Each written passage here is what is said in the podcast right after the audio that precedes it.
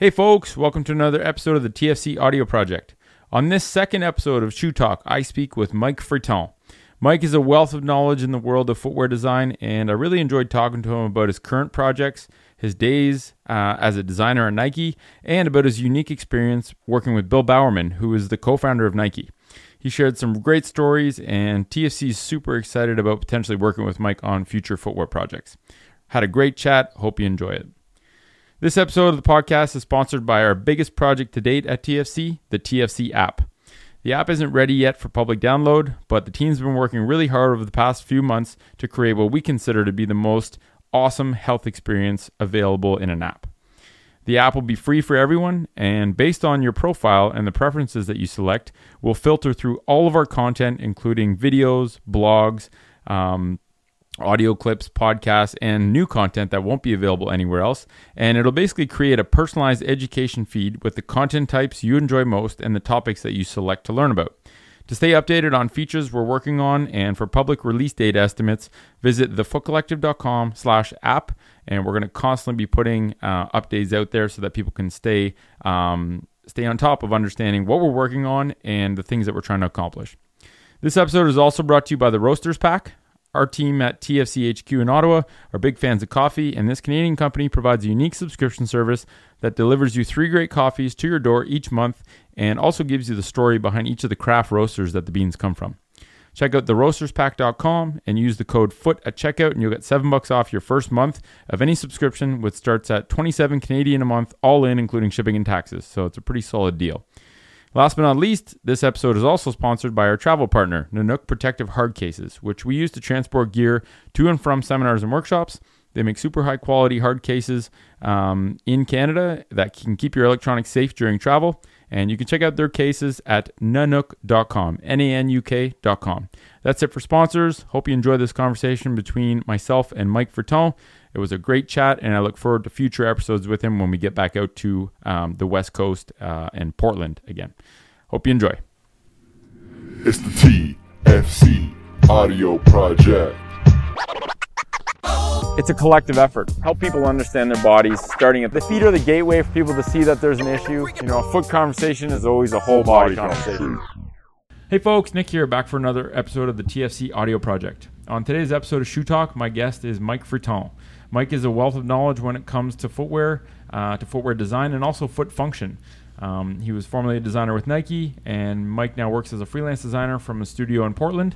And hopefully, will be someone that TFC can work alongside as we begin our journey to creating footwear. So, Mike, thanks for taking the time to chat today. Um, and you know that I feel like that intro was the tip of the tip of the tip of the iceberg. So maybe give us um, a bit of a longer intro into you know how you got into this, what you started doing initially, uh, and kind of what you do now in terms of the Coles notes, and then we'll get into more stuff a bit later. All right. Well, I first got into footwear with uh, um, when I was at school at the University of Oregon, and Okay. I was on the track team. Cool. Uh, I met Bill Bowerman, the co-founder of Nike, Yep. and uh, So he had- Bill was a coach when you were there. no, he was he'd retired um, about four years, I think, before when I, before I started college, Okay. and uh, I the first project he had me work on was a water fountain at the track, Okay. and uh, from that he was kind of testing me to see if I had the right kind of work work ethic, and then he he pulled me into his uh, little sh- workshop uh, in the medical center downtown in Yep. Eugene, and then uh, from there we he he always had a stream of athletes and doctors and coaches coming through the lab, and we were always talking shoes and and trying to mostly help people with with injuries or problems. Okay. So it's a problem solving. Yep. And so I jumped jumped into that, and uh, I also started making shoes for myself. And for you know about four or five years, I was making shoes that I ran in. Was that out of necessity? You're just like, I want a better shoe, so I'm going to tinker with it, or Uh, it was a bit of a necessity. I, I ran the steeplechase and running through water jump, uh, and uh, okay. two miles around the track, barriers and water jump. And the water, the shoes would fill up with water and get really heavy. So Gotcha. I was drilling holes in them and p- sewing really lightweight mesh so that the water could easily flow through the shoe. Okay. Um, So it was kind of by necessity. You just wanted something that suited your function because that is a Yeah. very unique function. right? Yeah, yeah. Um, and then we, uh, of course, working with doctors, I learned a lot about uh, what was going on with uh, the body related to to feet. Um, at that time, um, the sort of the philosophy was uh, you need to control a foot. You need to do, you know, there was all this anti-pronation stuff going on, and I feel like that hasn't changed that much. Yeah. when you look at the landscape yeah, today. And the and it was influenced a lot by the doctors, uh, orthopedic doctors, and the um, orthopedic technicians that were Okay. de- designing prosthetics and special devices for people that had disabilities. Mhm. And th- their whole philosophy was, um, you know, was control, especially Mm-hmm. with any kind of injury that we had to con- stabilize it and control the, Mhm. the foot what, what it's doing. Um, uh, now I, you know, at this point, I well over time I I got a different opinion to that, and part of it was working in Bowerman's lab, but they let me go to the medical library, Mhm. and I started reading these old journals and stuff on different studies that had been done around around f- footwear and, and feet, Mhm. and they were saying that you know a lot of most of the injuries for knee and hip injuries were related, and back some back injuries were related to the European style of footwear Mhm. you know, elevated heel and all the, you know, manipulating the toes. Mhm. Interesting. And uh, so all that was in the literature, and that went back early 30s. Even even they have references earlier than that. Mhm. Um, so it's a pretty well known that the shoes were not very good for your feet. Yeah, they were negatively affecting. Our, I think it's so crazy and, and almost a little bit arrogant to think that we know better than millions of years of evolution. We know better than to allow this foot to do what it's supposed to. We need to limit it, or and obviously it all comes from good intention, right? Like the Yeah. ortho, Yeah. the, the orthopedic, um, you know. Uh, People are, are trying to do what they think is helping the body, but Yeah. I just think they underestimate the complexity of the body and how everything ties in together. Yeah, and at and at that time, um, you know, the whole idea of what a running shoe should be was changing, evolving quite a bit with Mhm. Bowerman's Bowerman's influence and other people.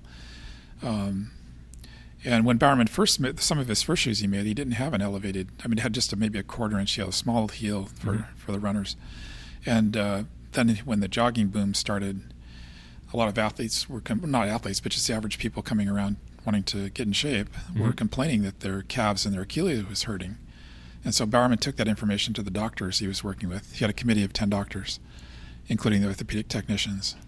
And they their conclusion was that they they're- they spent their whole life in dress shoes with a half inch heel, Yep. that they need more of a heel. So that's what Bowerman applied that to his Mhm. shoes. Um, but that wasn't his original path. You know, it was just a very minimal heel. Okay, I didn't know that. And, and they were built for athletes, not for just the average jogger. Yep. Um, So we used, we bumped up the heel more to cover up a problem that was created by footwear initially. Yeah, rather. I mean, if you if you go back and think, well, a smarter thing might have been to say they need more. They need to develop flexibility before they start running, so that they Yeah. can handle Take you know, the heels off of your yeah, everyday shoes. Exactly, Yeah. and uh, and build strength because they've lost a lot of strength by wearing those type of shoes. Yep. Um, But it was a solution. It was an attempt at a solution, and I think Yeah. oftentimes we come up with these um, solutions to problems which we don't know what the unforeseen consequences are going to be. And I think one of them was that we see now is you know they have the heel, they put the cushioning, the human body takes that into account in terms of the way we move, and now we're actually facilitating people impacting the ground in a very odd way. yeah, Um, but okay, so that's where, and then so we went put a bit more of a heel. They kept Bowerman was so talk a bit about Bowerman because I remember when we spoke last time, you like he sounded just like a master experimenter and a very logical thinker. Is that correct? You say? yeah. Well, before I go into that, I just want to say once they elevated the heel, that if you look at the original Cortez, the really narrow. well, Actually, before that, it was the ASIC um, shoe. It had a very narrow heel Okay. on foam. Yep. and then uh, so and the people were ro- basically rolling off of it with pronation issues. Mhm. So they added a counter later on. Then they added started fluring the the, the foam. To give it a bit more So you, stability. you see that in the LDV, which was kind of a follow up to all that. Hmm. And uh, so it was, it was like about building more and more stability into the shoe. Yeah. It's kind of like that, kind of like a car. You have all this stability things Yeah. building into You shoes. keep adding. But anyway, so that that um, was a band aid Yep. to correct problems that related to what there what was going on. But um, regarding Bowerman, he his greatest strength as a coach, I think, was his uh, his very keen sense of observation. Okay. He could look at what athletes were doing and just see just minute sort of detail and what how, like if you're overstriding or you were moving your fingers wrong while you're running, or you know, just little details, and he would, he would give you suggestions on these little things to correct Hmm. that you never would have thought of. You know, it's like such a minor, seemed like such a minor thing, but they'd And you might not even be aware of. right, and then but they make a big difference, and Hmm. So he was he was able to do that. Um, he's a great motivator, um, especially with men. Mhm. Uh, some of the women he tried to coach was you know, it didn't work out so well. Just in his style of coaching. Um, well, he was t- he, well? he could be pretty tough, and Okay. sometimes like you know some of the women would break down and start crying on the track, and he just couldn't deal with Yeah. it. He couldn't deal with that. Gotcha. Um, it, it- but still, some of the, so he did coach a few women in very Mhm. positive ways. You know, but I feel like some of those coaches, you know, this whole aspect of tough love in a coach. Yeah.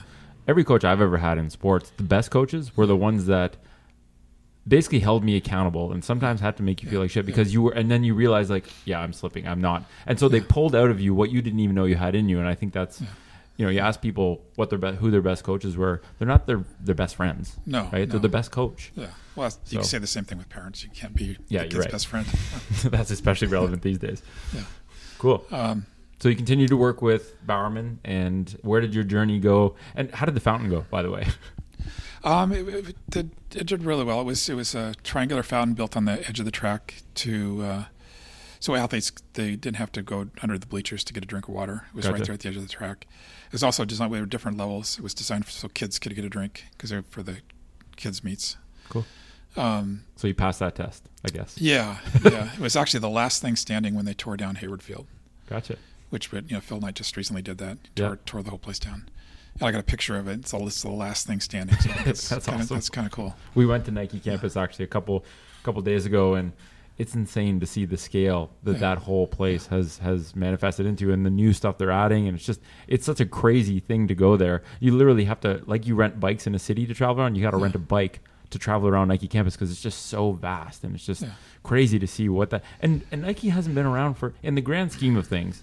Nike hasn't been around for that long. this- So to see what that ended up as and manifested as based on what they've been doing, it was just very, very inspiring, but also just like a whole different level compared to what you think. Yeah, yeah. Um, there's parts of that I that I really appreciated when I worked there. You know, I love the the energy around making product and but the, the but it also creates a very complex political atmosphere. Yeah. You know, that, that's hard to manage, Mhm. especially from on my where I'm at. You know, I don't I don't deal with that that well. I just want to stay away from it. Yep. Um, I feel like creatives and sales and marketing yeah, are just different planets. yeah, yeah. And they have to speak together, but also if you force one to intermingle with the other one, you, Yeah. you take away the create you, the creative aspect if you get sucked into the marketing aspect. I feel. Right. And if you, I mean, if you if you read the history of Gore-Tex, Mhm. the Gore Company, Yep. You'll get a completely different perspective on what size means. Yep. You know, eh, because they had a limit to what size they, they could, would become, and if it became bigger than that, they would split off into two different companies. Yeah, Dunbar's number. Two different divisions. because he limited. I, Yeah. I, I think I, I read a story about Gore-Tex and how it. I think it was in maybe even Good to Great or one book, and it basically Yeah. said that they realized that once you get beyond a certain size, you lose the ability to actually behave and think like a team. So Right. I think you only put like 150 parking spots, and whenever they got done that, they opened up another one. Right. Exactly. So Um, interesting. that would be something that that would be, I think, good for Nike to look at. But I don't Yeah. know, don't know if it'll ever happen. But uh, but not just Nike. There's all the you know big companies that get too big and they Yeah, I think that's just like the crux of any company that grows to a scale that was maybe unexpected or is just growing quickly. It's like, how do you manage groups of people and still maintain uh, a tight knit, highly supportive team when you have 13,000 people working in one space? Right, right. It's a challenge. Um, right. Cool. And then what was okay? So um, we talked about Bowerman, and, and how long did you work with Bowerman for? And was there any like really memorable projects that you remember doing with him where he, he just amazed you, or he did interesting things that um, left an impression on you? Well, I, I worked with Bowerman for about 16 years, and then uh, wow. and we we went from being in the basement of the medical center to up to the third floor after about three or four years, Okay. um, and expanded and you know offered a lot more service to athletes and stuff. Mhm. And we also took on occasionally took on projects um, like we took on a project for a kid's kids, and it was based on his what he was doing for his grandkids hmm at the time. Um, and I ended up taking that was my first shoot I took to Asia uh, when I was still with Bowerman. Cool. Um, we put that in line for a short time. Now, when you say took it to Asia, explain what that means. Um, well, I, Bowerman wanted the shoe. It was basically a shoe someone who could put on with one hand. Okay. Because he thought, you know, when you have a, a kid just trying to crawl all over you, you don't Yeah. have two hands to put the shoes on. Hmm. So it was a little simple Velcro shoe that you could just slide on.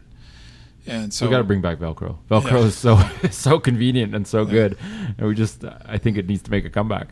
Yeah, and and so he he uh, got a hold of the guys in Beaverton and said, "Hey, I'm sending Mike over to Asia or to Korea to get the shoe made." So Nice. they, they were all on the they they didn't really appreciate it in some ways because it was basically Bowerman telling them they were going to do it, Gotcha. instead of just the normal process of development. Yep. So it was a little bit of a challenge from that perspective, but um, But he still had enough pull uh, Yeah, when, at yeah. that point in time where he was like, "What I say goes." Well, um, and he he was basically working through upper management at Nike, Phil Okay. Knight, Phil Knight, and uh, he didn't he wasn't working through through the normal channels through gotcha. development. So Cool. He had kind of like a.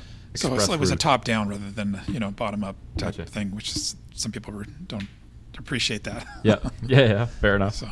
Cool. Um, and I was able to go back to Exeter at that time, which where Nike had some uh, factories uh, making shoes here in the U.S. Okay. Um, Do you think they'll ever make shoes in the U.S. again? Well, in a sense, they they are. Um, I mean, they have a facility in, in Beaverton where they make quite a few prototypes and samples, and Okay. um, they also do build airbags that go. Most of the airbags that go into shoes are still built in. Oh, okay. I At IHM, uh, Beaverton. They also do a lot of the sock production, which is or knit production, which Mhm. ends up going into the shoes. Hmm. I'm not sure what they're doing with that. I imagine they're probably shipping those to Asia and Mhm. having them assembled. Um, they get a break on the duty coming back because it Because it was originally made. partially made in the U.S. I got. I got it. You wonder if they're doing that just for that, or if they're. Yeah, textile duty is usually pretty heavy. Uh, that's the the tariff you pay on the shoe coming back. Yep. But if it's made here, then you you eliminate that. Interesting. Because we have that in Canada, especially. You know, Canadian duties on footwear is twenty two and a half percent or Yeah, so, yeah. Uh, depending which border officer it Yeah, seems um, processes it. But it's it's a big obstacle, and I mean, it's kind of you know tariffs are there to protect the domestic industry. And if you don't have a domestic manufacturing industry for footwear, why are you making everyone pay more for shoes? And I think it would be cool to see footwear start to finish manufactured domestically, like the Softstar factory we went to. It's very cool to see that because you just don't. It's not something you commonly see, and it's kind of a unique way of making footwear that gives you more of a kind of a different perspective. When you look at it and you're like, this was made in the United States. It's made to a higher quality level. and It's made simply, but it also serves its function. Um, I hope they do it eventually because it would be very well, interesting. that's uh, it's not. It wouldn't be the same picture. No, it, no, it, no, It comes back. The, the only way the only way they will get it back is if it becomes more automated, and the knit stuff is a, is a step in that direction because it's almost com- totally you know hands free. The Yep. machine just pumps them out. And, Exactly. Um, You just hire computer programmers. yeah, and you just find a way to attach the bottoms in a more robotic, automated way, and, and then you're you're you're set. You're good. You know, there's not going to come back where you're going to have, you know, hundreds of people working in a factory. Uh, that that won't happen. Um, Well, let's talk about so on the topic of the knit stuff. Let's talk about the Nike Presto and what the motivation for that was, and what the potential of. You know, we we've talked a few times about like sizing footwear like you size socks, and being able to have stretch built into footwear so that when you go buy a shoe, you basically buy it, you know, small, medium, large, extra large, and having three sizes or four sizes built into one size profile. And I think that is a very it's a very interesting concept in footwear if you're looking at it from the perspective of I want something to cover my foot to protect it, but I also want something that moves with my foot instead of against it. yeah. Well, if you look at shoe sizes, um, a sixth of an inch is a half a size. Okay. So look at a ruler and see how minute that sixth of an inch, and you can feel that difference. Yeah. yeah. And that's because the shoe is static. Yeah. It doesn't stretch and move. So you have no choice but to be very precise in how you fit it. Well, to some degree, the, and the, well, the other reality is your foot is not static. Mm-hmm. When it moves, it changes length, it changes width. Mm-hmm. So you, ideally, you'd want a shoe that does the same thing, Mm-hmm. and that's what the Presto was about. We designed the. I, w- I worked on the upper part of it. Mm-hmm. Um, Kevin Hoffer was working on the bottom unit and the, and the cage for it, um, and Toby was was was the sort of the, the guy that was. Um, he, he he he knew how to take the shoe and, and shop it around, you know, to get it going. Mm-hmm. But also he he he has a really keen understanding of the production and how the shoe should go together and Oh, cool. and uh, so the three of us made a you know great team to to develop this idea. But one time I was stitching the upper at my desk at a sewing machine at my desk, and and Nice. and Toby came in and we and we started trying it on without the bottom unit, Mhm. and we go we we both looking at each other and we go wow this fits like a sock. Cool. And I go then we go why don't what if we made the shoes size like socks you know small medium and large why Yeah. do we have to be why do they have to be all these Yeah, yeah, sizes? exactly. Think outside the box. so that that kind of started down that path, and then you know, brain, brainstorming with Kevin, we we even took it even further, you know, and uh, um, so the first season that came out, it, it was small, medium, and large. Cool. Uh, when we had nine sizes, it was X, X, small, X, X large, all that kind of stuff. Yep. I think there were nine sizes to fit everybody, And we- do you think we it- were- and and that's that's through the men's and women's categories. It was just you know so. It's the whole spectrum. Into Yeah, and do you think it could have been shrunken down into less than nine? Well, it, it, it was actually it didn't really. It wasn't. There was there was some zones in between those that weren't really fitting very well. Gotcha. Um, so because we we just had the upper was very dynamic and stretchy, but the Mhm. bottom unit wasn't. Gotcha. So we started brainstorming on ideas on how to make the bottom unit more dynamic as well. hmm Um, and then the idea was to we start with nine, and then the next season, you know, or every two years we we go from nine to seven, to five to three to one. to one? And that, was in the that- conversation. we called it. We called it one size fits all. wow, And that'd be incredible. that'd be like that's the moonshot. You're going Yeah, for the moon for sure. And so that was going to be the driver. But then at that time there were no internet sales. So once brand had started to get a feel of what was going on, they, Mhm. they didn't appreciate it because at that time they were selling these units of shoes to the stores. There were bell curve of all the sizes. Yep.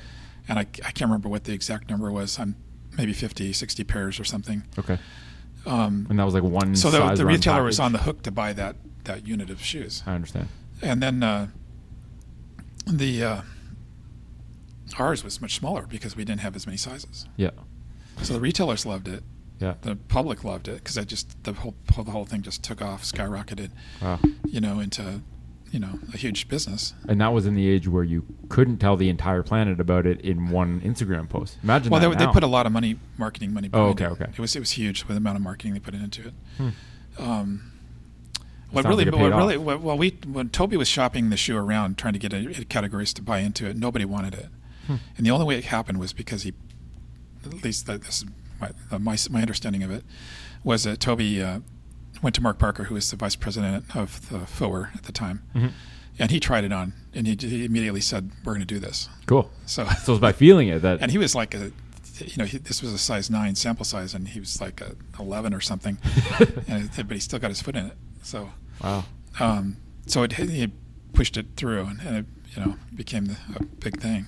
Cool. And do you Um, think if they had, you know, put more effort into designing the bottom to make it more adaptable and dynamic, it could have even turned into something totally different? Oh yeah, yeah, and I've I've played still. I I currently I still play with um, how to make how Still to, has a place how to go after that that that niche, or not niche. It's just that I think it's healthier. It's just better for your feet if For sure. the, if the shoe functions more like the foot. It's dynamic. It, Yep. it stretches and moves with the foot. I think it's very interesting that you're, you know, like every time we've spoken together, your knowledge of the foot is like almost a predecessor to when we talk about footwear. And it's like, is that shared? You know, obviously you got that perspective when you were with Bowerman, where you were in the medical community. You were Yeah. talking to doctors and you were working with athletes in the medical setting.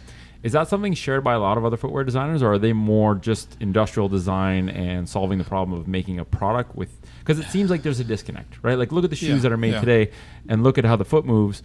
Something the left hand isn't talking to the right hand there, and I think that's Well- what makes you so unique. Yeah, well, I think the the biggest problem with that, especially today, is is the digital world because a lot of designers have to sit behind their computers and design stuff all day. hmm They're not actually building anything by hand hmm or Or even moving themselves. yeah, and and it's really and the typical way I see, and it's there's some 3D stuff in that world, but a lot of it's just the flat, kind of like a flat world, Mhm. you know, side view and bottom view.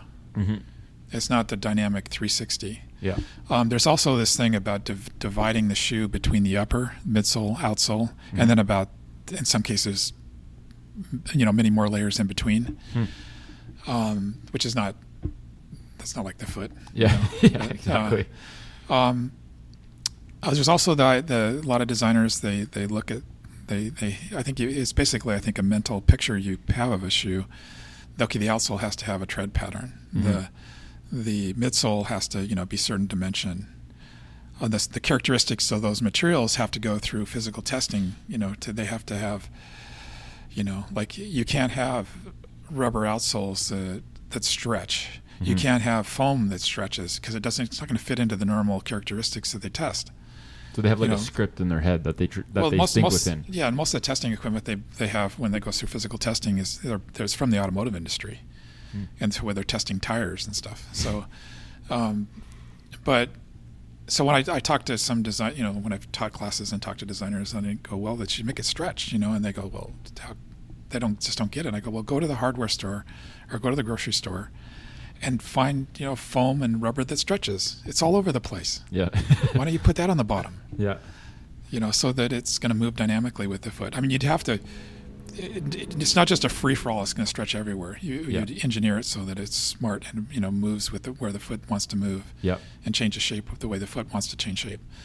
But this, this it's not like it's rocket science. The material's out there. hmm Yeah, and I, Um, I think if you were able to engineer um, like stretch zones, like the, Yeah. linearity of where something stretches, so that it stretches in one plane, it does not stretch in the other, and you engineer that into a shoe so that you know exactly where you want there to be give based on how the foot functions and Yeah. also how you can scale up sizing.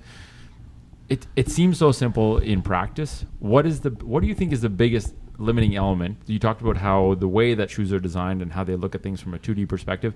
Do you think that's the biggest obstacle? Like why aren't we making shoes that let feet function like feet? I, I ask this question Well, myself so much. Yeah, I think there's. I think it's just the the mental. What do you call? What would you call it? Um, there's a term. Um, everybody, I think, has mental images kind of burned into the brain Mhm.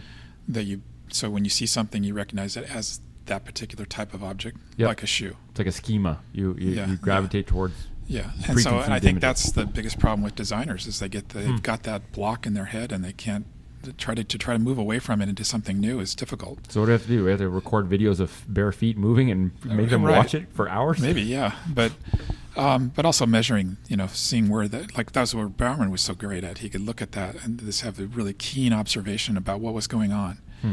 Oh, that toe moves, you know, a certain number of degrees to the left or whatever, you know, things like that. And uh, I feel like part of that's pow- just pattern recognition. Like he Yeah. probably saw so many athletes move throughout the course of his career that he's got this massive data set. You know, I was t- with uh, like a knee injury, for example. One of my professors in school said that if you see a thousand horses, it's very easy to spot the zebra. Yeah. So if you see a thousand people move, you can very easily spot nuanced changes in movement right. because you're like, okay, well, this doesn't fit into what I saw a thousand times. Yeah.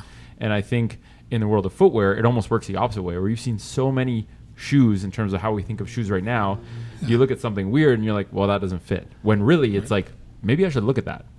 right. Um, so, I one time I, I remember a number of uh, basketball designers. I was brainstorming with them, and I go, "Why don't you take these athletes over to the gym, have them take their shoes off and play barefoot and watch what they're doing? yes. Look at their natural range of motion. What what's going on there, and then use that as your you Inspiration know, inspiration for design." And they go, "What? You can't do that. You can't play basketball barefoot." And I go, "Are you kidding me?"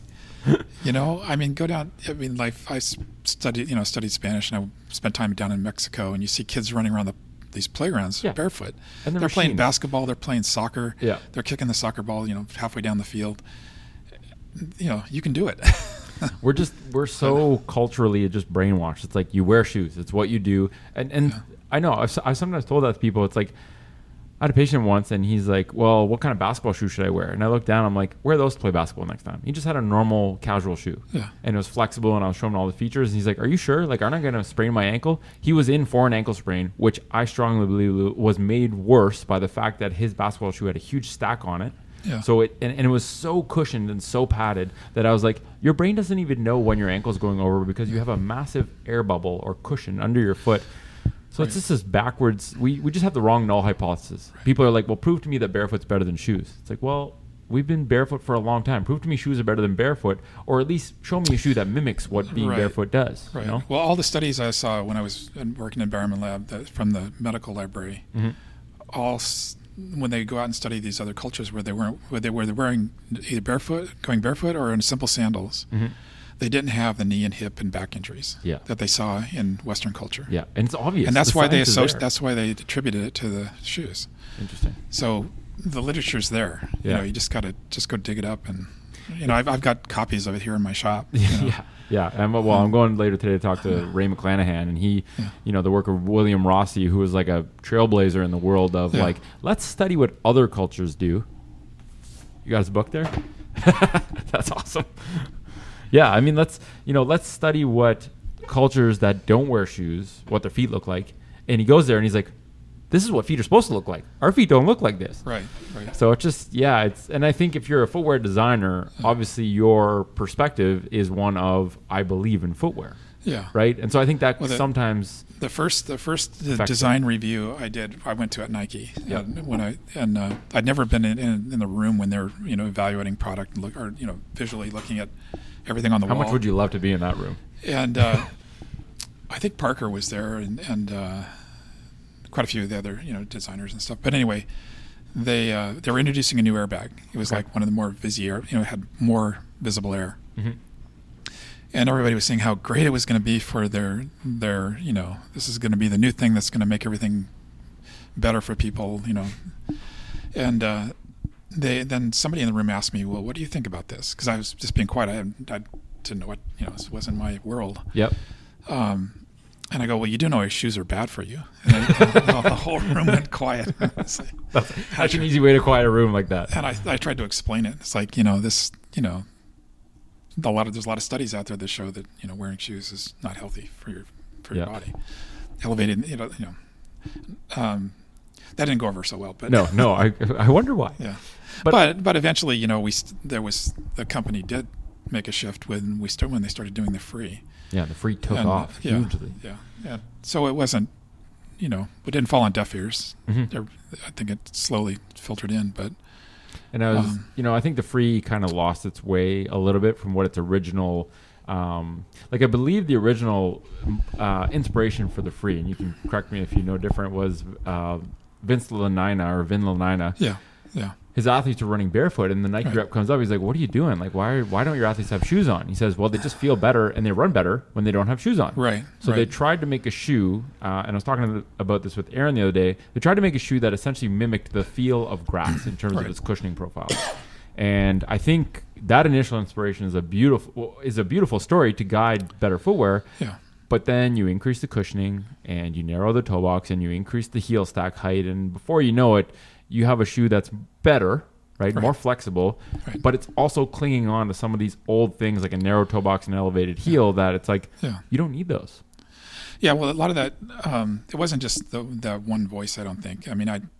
I No, think it, wa- I think it was a lot of voices that you know, Yeah. and it, plus in the market, the the sort of the more the um, the more natural shape shoes were starting to take hold. Mm-hmm. um, if you go, if you even go back, even Bowerman would have people. he- He'd have people run barefoot in the infield, do strides barefoot Hmm. on the grass.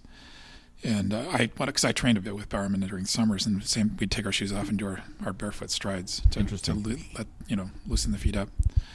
Um, if you go back to um, Arthur Lydiard, who trained his athletes in, in uh, you know, he had a lot of athletes who were running in the dunes barefoot, Hmm. you know, for miles and miles Yeah, strengthen up the feet, build Right, some robustness. Right. right.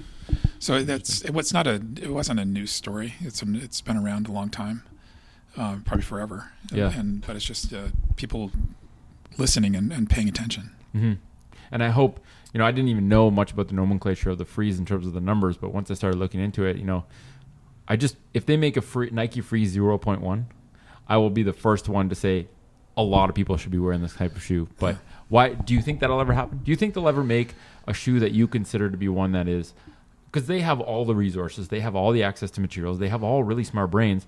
Do you think that they'll ever make a truly functional shoe that you can look at and say this is optimal foot protection? Do you think that'll ever happen? I think the public That's- is starting to a demand well, this more and more. I think uh, Uh, there's there's that there's a there's a lot to that story, and I think uh, a lot of companies right today look more towards technology for the answer, Mm-hmm. not what's the natural state, which Yeah. is barefoot. You Yeah. know, and looking how can you just try to be as you know neutral and and let the foot do what it wants to do. Mm-hmm. Rather than that, they're looking for putting springs in shoes and Mm-hmm. all, all kinds of super foams that they call them, but uh, which is kind of garbage because if, if there was really truly super foam, we'd be everybody be out running a four minute mile. It's not happening. Yeah. It's not happening. Yeah, exactly. Um, you know, so that's more of the trend. I think And it's not just it's more of a fashion thing. People Mhm. people think technology is cool, Yeah, and they want technology in their shoes. They want electronics in their shoes, yeah. which I think is completely garbage. I know it's bonkers. And uh, so I, I think that's you know that's that's more the the trend. And designers, I think think it's really cool. Yeah. You know, and they want to do the newest and greatest Right, thing right. and they want to and i think there's always going to be a place for that but i think as time goes on people become better informed. Like when i first started the foot collective instagram in 2015 i did i was like i don't think people give a shit about feet. They don't want to learn about feet but i'm going to try it and get better at explaining foot health. And the fact that over 100,000 people are following this profile that is mainly about foot health means people are hungry to understand about their feet, to take accountability for some of their health, and also to just understand their way out of injuries. Like they're, you know, our biggest thing at seminars is like you can understand the basic functions of your body and how to prevent 90% of problems instead of dealing with the crazy complex issues that those problems create. And so I think you know, I know that Nike has a team of people that basically scour the world of trends and look for what do people want and how do we explore creating something that there's a need for. And I think as people become better informed, it's not going to be the most mainstream shoe, but if they if if they can just create something and and allow people to understand that in order to use this, you have to also work on your feet, right? This is the best shoe for natural foot Right. feet. Most people don't have natural feet anymore, so you have to give. And I think that's where Vibram got in trouble, right? They said these are great shoes, running them, and they didn't really say that you know for natural feet that have never worn shoes, these are great. But for the average person that has deconditioned feet and their feet have been on couches for ten years, this is probably not something you can do right away. And I think Yeah. part of me thinks there's a bit of fear with some companies to make something truly minimal because there's they don't know what the response Well, will be. that, that goes back to the original what I said about Bowerman when he started putting more heel on the shoes. Yeah. because he they they looked for that band aid. Well, it was an educated band aid. It was what doctors, uh, you know, saw as would could be beneficial for these. Yep. is to keep them, you know, healthy. From, Uninjured. Uninjured. under- yeah, Instead of dealing with the problem. so they could continue to be active and yeah. but um, but there was also the other path where you could say, well, they need they need to they need strength and flexibility before they Yeah. can do that. They need to lengthen those tissues. Right, and that's the same. And as and as you get older, I mean, it takes a little longer, Mm-hmm. um, but it's I think it's still doable. You know, you can you see older people jump in yoga classes, and after a few months, they're making progress. I had So- there was a patient in our clinic in Ottawa. He was 70 years old. He was a lawyer. He retired, and he basically made a commitment to himself. He's like, I'm gonna make. I made a pact with myself. I want to be able to play with my grandchildren in five years. Right. So I'm gonna. I retired. I'm gonna do yoga every day, twice a day. And he went from the most inflexible man I've ever seen. Like he could hardly even do a squat. And he, after a year, he literally came into the clinic and did the just to show us. And he did the splits. Yeah. And he's like, this is the result of me working every day, twice a day, taking accountability for my body. Right. It doesn't matter how old you are. Your body changes every day. And I think it's just how much time are you willing to commit? And I think what a lot of people are finding is that they don't want to put in the work, but when they get to a point where they have no choice but to put in the work because they're not allowed to run anymore because their knees have a hole in them, then they're like, okay, I need I need to change something. Right. And then it's just a matter of giving them a tool and giving them the education on how to make that change sustainably instead of just trying to do it quickly and then screwing yourself up even more. Right. Well, I, th- I think part of that story too is uh, if you look at how you know we've adapted as uh, human beings, we're not really meant to be on level ground. hmm Yeah. And so if you Yeah. go like what I've I've learned this over the last three or four years because I've really gotten into trail, you know, hiking and stuff and Mhm. backpacking, and the first couple times I go out in the in the spring and I'm on an uneven trail, Mhm. all these little muscles are fi- are firing that I normally don't use on flat ground Yep. and and it's, I'm sore for a few days, but it's I'm not sore in a sense of injury. It's like then I then I start to feel stronger. It's like you got to work out. Yeah, and there's all these little intrinsic muscles that, that need that need to be stimulated. Mm-hmm. You know, and I think especially my knees. My knees feel a lot stronger over the last three years that I've been backpacking and, and hiking. Interesting. That before it was like every every time I moved there was pain. You know, Yeah. but now now that I have I feel like I have a lot more strength in my knees. Uh, and again, it's from being on uneven ground. Yeah. And And that's what we're supposed to be on. I Right, agree 100%. right, right. We don't get enough of that variety, you know, terrain variety in terms of angle, but also texture. And it's one of those things where, like you said, if someone goes out and they're uninformed and they go out in a more minimal shoe where you don't have as much of a casting effect, and they're like, wow, I really feel my ankles a lot. If you look at it from the perspective of that's a bad thing, I should go back to my big beefy footwear. Yeah. It's very different than looking at it from the perspective of this is sore because I've never actually used those muscles, and if I train them and work up, then I can build resilience and strength, and and those are two different paths. And um, yeah. yeah, I mean it's it's very interesting the way people our relationship with pain is very strange. We look at pain as a bad thing, not as Yeah. something that requires adaptation. Um, When I talk about people that when I people I've talked about going barefoot, you know, and they say, well, this, the surface is too hard, you know, Yeah. like had like a concrete and asphalt and stuff. And I go, well, that's not the main, really the main issue. It's the issue of it's flat, Yep. and you're always every time you step, you're in the same groove, Mhm. rather than this uneven, undulating terrain where you're where you're having to use all those little muscles and Yep, you're right. And And, I, uh, and what I always tell people because everyone always says that we're not supposed to walk around on concrete. It's like okay, there's two parts to this. My my reply. Number one, we walked around on arid desert soil. That's Yeah. pretty much concrete. Well, it, yeah, the, the, the, like, if you think of go back and look at Abebe Bikila, who ran his first marathon, he runs in cobblestones barefoot. Yeah, there you go. you know, and he had he had, you know, grew up in an environment where he was spending more time barefoot. Mhm. So it's, you know, it's it's about developing strength. Yes. It's not about, and even your the fat pads in the in the feet, um, they're similar to your fat pads in that are in your hands, where they can they'll, and I've got this from the medical re- research I read, they become thicker and more robust through tactile stimulation, through touch Use. Yeah. not not because you overeat. They actually like, become stronger just from the tactile Huh. stimulation, Interesting. and they're they're unique in that. I don't I don't think the other fat pads in your body react the same way. I think it's mostly just your feet and your in your hands. well, from an evolution standpoint, that adaptation makes a lot of sense. And if you don't use them, you're wearing shoes that are comfortable all the time. You mask that, then those those fat pads atrophy. And So it's uh, not overuse; it's actually underuse. right, and so that's there's that issue. Um, And the other thing I tell people with flat ground is when they say flat ground's too hard, it's like the the ground is always as hard as you interact with it. So if you're soft with your ground impact, if your body knows how to Right, interact right. smoothly with the ground, you can walk on granite and it actually can feel very soft if you know how to interact with the ground well. So there's there's these kind of other variables that people just don't think of. They look at it very one dimensionally. It's like the ground is hard, I shouldn't walk on it. But it's also like you mentioned, you need the feedback. Your body adapts every day and that that adaptation to what you expose it to. If you don't expose it to stuff, you're not going to be ha- have very much capacity to expose it to very Right, much stuff. right. Um, and so we just have to I always try and look back. It's like if we lived naturally, what would we be doing? How would we be doing it? Yeah. And how different is what we're doing now from what we've adapted to doing? And it's easy to see through those mismatches how we've gotten to this place of like these, you know, domesticated zoo humans capable of very little and very fragile, whereas our ancestors were like these wild creatures that did everything, got hurt once in a while, but they also their bodies were very good at healing. They slept, they eat real food. You know, it's this very it's trying to m- marry those two. It's like we're not saying you have to go back and live like a cave person, but Yeah. let's can we get a bit closer to that or can we just take away some of the stuff that we're causing problems in ourselves just because of the stuff we're wearing like clothing or footwear Right, right. so Yeah. Well, Bar- Bowerman, one of the things because I used to, I, I, for a couple summers, I actually worked out with the, a group of runners that were being trained by Bowerman, okay and so we I got a little bit of coaching from him. Um, and then I'd also he'd take me out sometimes to help him coach athletes that he was working with. Mhm.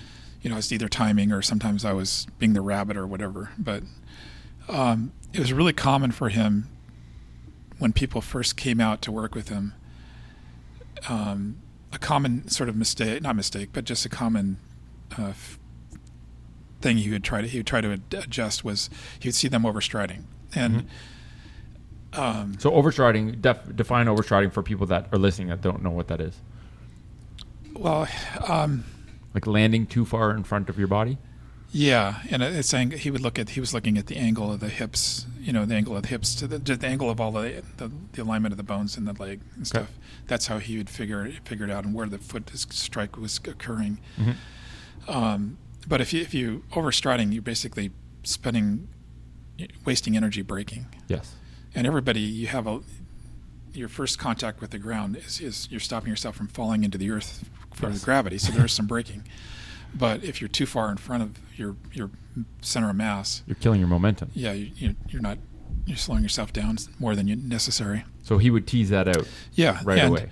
And but when you're wearing shoes that have especially elevated heel and extra cushioning, It's promoting that. well, you don't feel it as much True. as you would if you were barefoot. Barefoot, if you you wouldn't be landing heavy on your heel when you're running running fast. Yeah, it's self-limiting. It hurts. You would, yeah, it would hurt like you know. So you, you'd move more to, towards your forefoot. I always give people that analogy. I say, if you jumped off a three-foot little barrier onto concrete, Yeah, do you think you'd land on your heels? And everyone immediately is like, hell no. Well, Yeah, obviously I wouldn't. It's like, well, running is a series of single leg jumps. Why do we do Yeah. it with running? It's because we're given the luxury of doing it without the feedback Right. coming into us. right.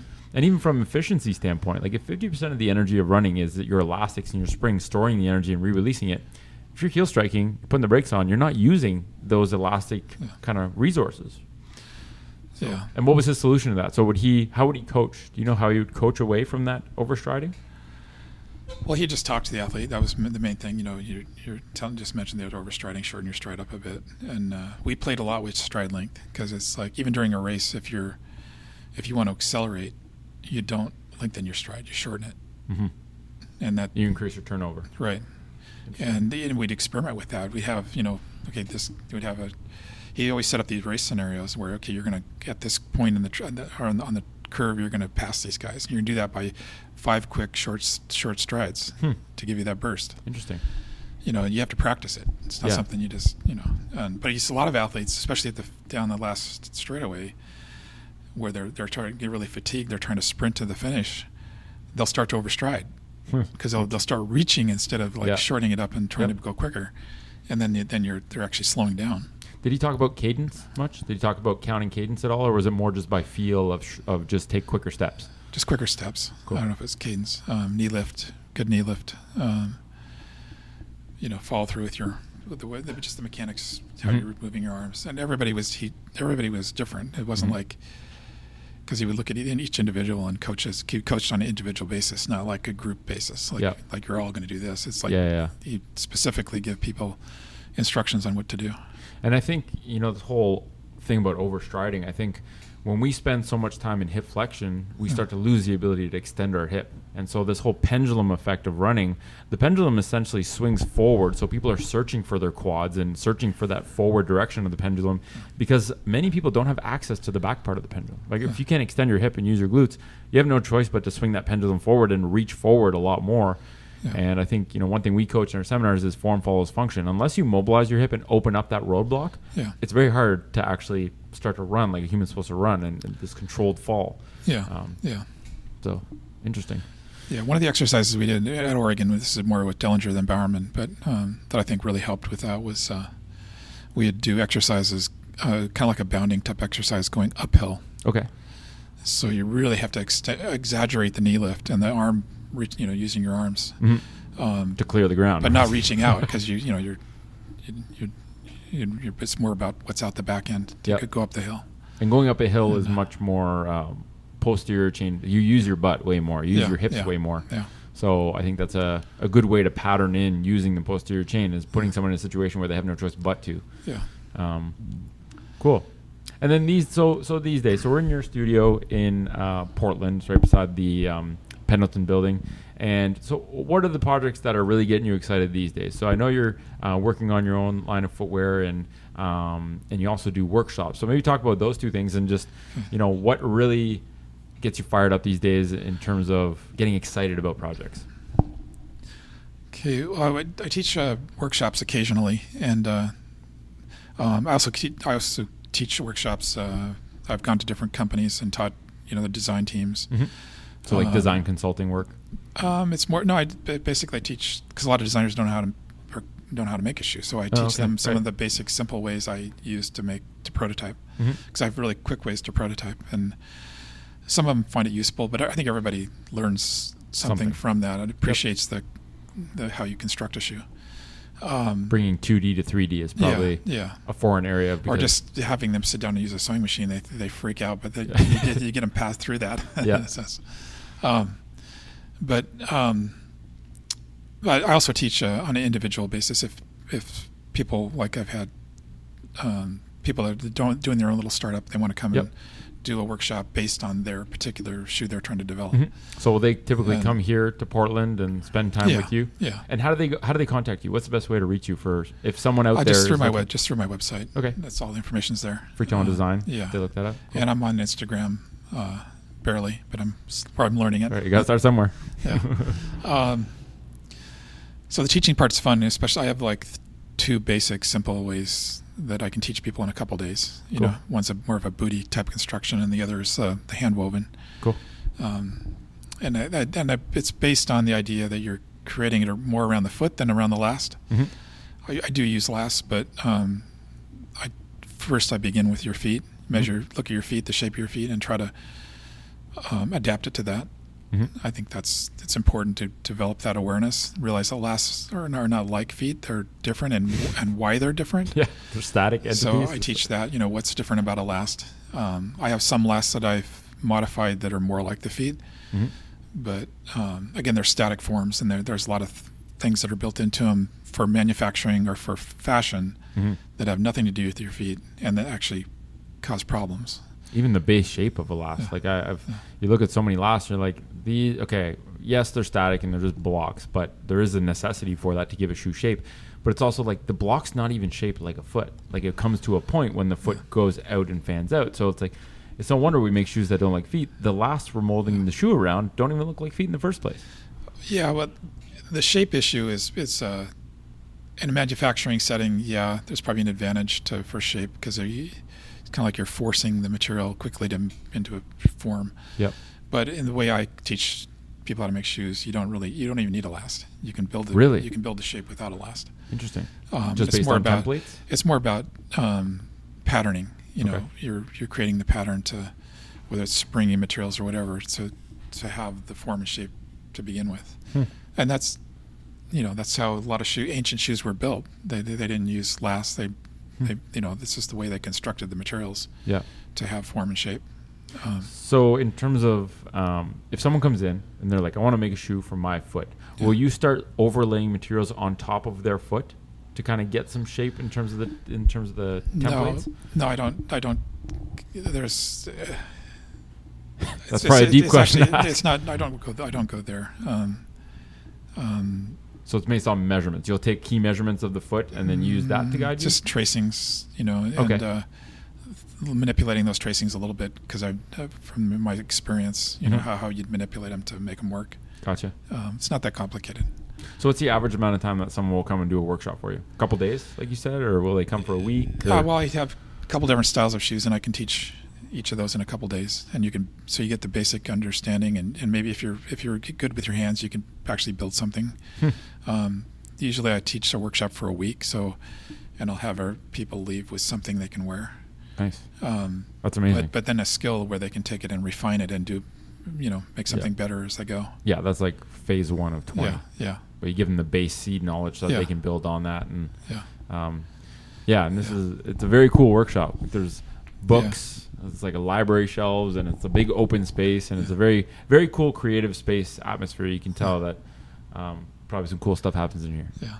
And then I've got a couple projects that I'm going to try to launch on my own. Um, one is more of a like a casual shoe. Mhm. That's a more of a natural shape.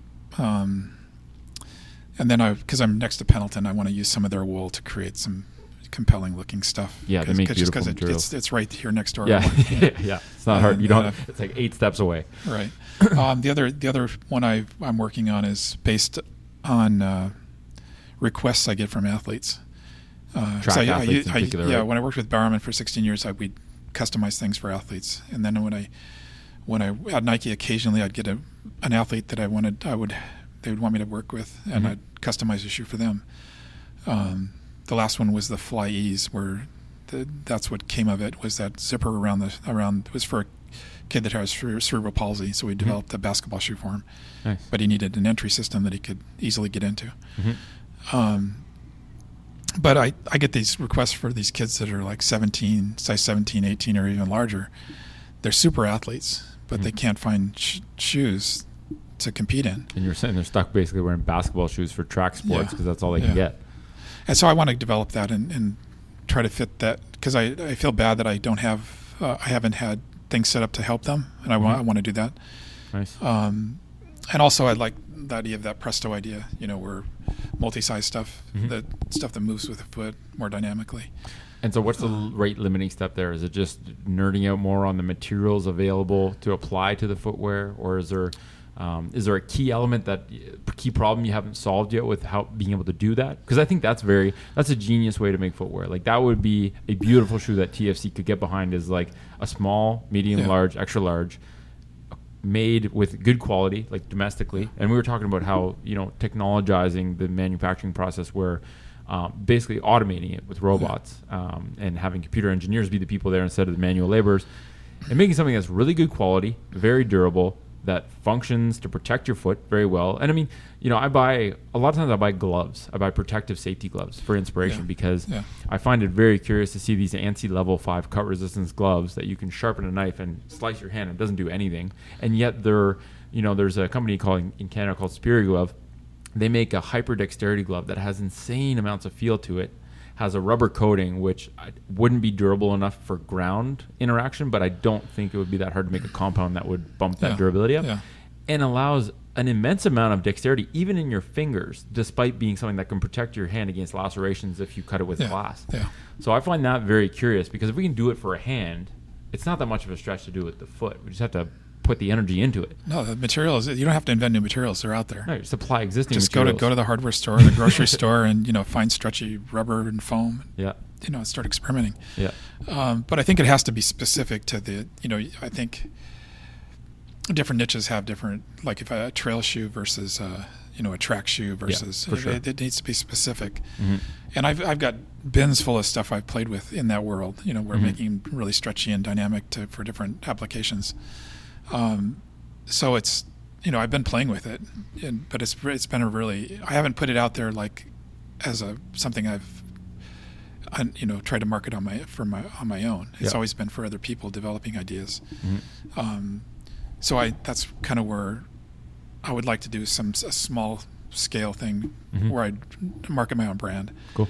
and uh, so that's why you know you'll hopefully you'll see that stuff in the near future where through my website or through Instagram where I'll, where I'll be putting stuff out there.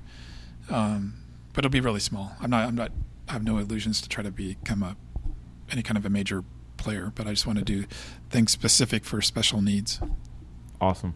And yeah, I mean, if you know, if you put something small out there and it's a viable design that can be done at scale, you know, I think that's where you know our strength with the Foot Collective is to take a huge amount of people that are interested in this kind of stuff, tell them what awesome people like yourself are doing, and be able to leverage crowdfunding platforms like Kickstarter or Indiegogo to say, "Hey, everyone, do you want one of these? Perfect. Let's get everyone to essentially pre-sale and invest in making this a reality." yeah and do it at scale Yeah. without having someone to be required to take massive risks in developing something at scale and it not selling it's like there's no risk right? It's like your your your your main work is developing a prototype showing people what this can do what problem it solves in their life Right. and then saying we can do this if we get 20,000 people wanting a pair of these. Right and right. you pull the trigger. And our our our role in that is to help spread the awareness so that people are aware of what you're doing. Yeah yeah. Right? So i'm excited to see what you come up Yeah. with. Well, one little niche I have is uh, I, I do a lot of rowing on the river I Mhm. row in, in racing shells, like collegiate type, row, you know, rowing boats. yep. Um, we get in those boats, but there's the shoes are only one size, so we have Really? we have to figure out a way to get our feet in there. gotcha Um, Surprised you're not the go-to guy in Portland to come to for that. yeah, so that's that's one where I'd, I'd like to do the, Nice. the kind of Presto S, the multi-size. Shoe, you know, it may not even look like a shoe for that application Yep. because I don't, you don't need to walk around them. They're they're mount, they're mounted in the boat. Yeah, it's a purpose-built piece of footwear. Right, but it's multi-size. Hmm. You know, go down that path instead of this static thing that all, everybody sees as shoes being. Yeah. And then, and uh, Cool. you know, Amazing. Well, anyway, thanks for having us, letting us come into your space, Mike, and taking the time to chat and uh, let everyone know. So, in term, what's your website? What's your Instagram handle? Um, so that people can find you, follow you, see what you're doing in future. Because it sounds like you're getting ready to kind of start putting some stuff out into the world of social media. So, where can people find you? Um, main, you know, fritondesign.com Okay. or uh, F R I T O N design.com. right, Perfect. and then uh, that's the main main space, and then uh, I'm on Instagram, uh, Design, same Perfect. thing. So Cool. Awesome. Well, thanks again, Mike. We look forward to seeing what you come up with. And uh, yeah, I'm sure, you know, I think Portland, Seattle area is an area where there's a lot of stuff for us to be able to do. So it'd be cool to come back when we come back every year, have another chat, re up on what you've been working on, what you come out with. And, uh, and we're here to help get the word out to the world about what you're doing. So um, thanks again for having us. And uh, I hope everyone enjoyed that episode. I think Mike is a. Um, is a massive leader in terms of how much knowledge he has in his brain and um, it sounds like you you're not at the end of your career you're in a new phase of your career where you're doing your own thing but it sounds like you have a lot of exciting ideas that you're just waiting to put out there so i'm stoked yeah, I'm looking forward to the next uh, phase. cool cool. Awesome. All right folks. I hope you enjoyed that and we'll catch you next time